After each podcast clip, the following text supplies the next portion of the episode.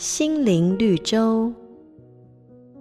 有几个年轻人觉得生活相当不快乐，决定去找一位德高望重的老师解惑。他们对老师说自己工作压力大，创业、感情都不顺遂等等。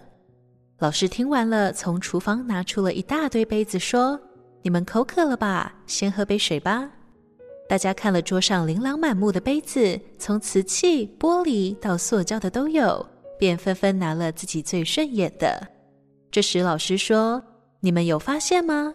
你们都选了好看的杯子，但这种塑胶杯却没有人选它。”大家面面相觑。老师说：“口渴需要的是水，不是杯子。而且杯子的好坏并不影响水的品质。如果生活是水，那工作、金钱、感情就是杯子。如果把心花在杯子上，你们还有心情去品尝水的滋味吗？圣经提摩太前书说：“只要有衣有食，就当知足。”神说：“要看我们所拥有的，为什么要烦恼我们所没有的呢？”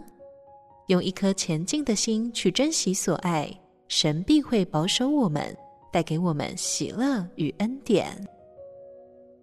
瑞园银楼与您共享。丰富心灵的全员之旅。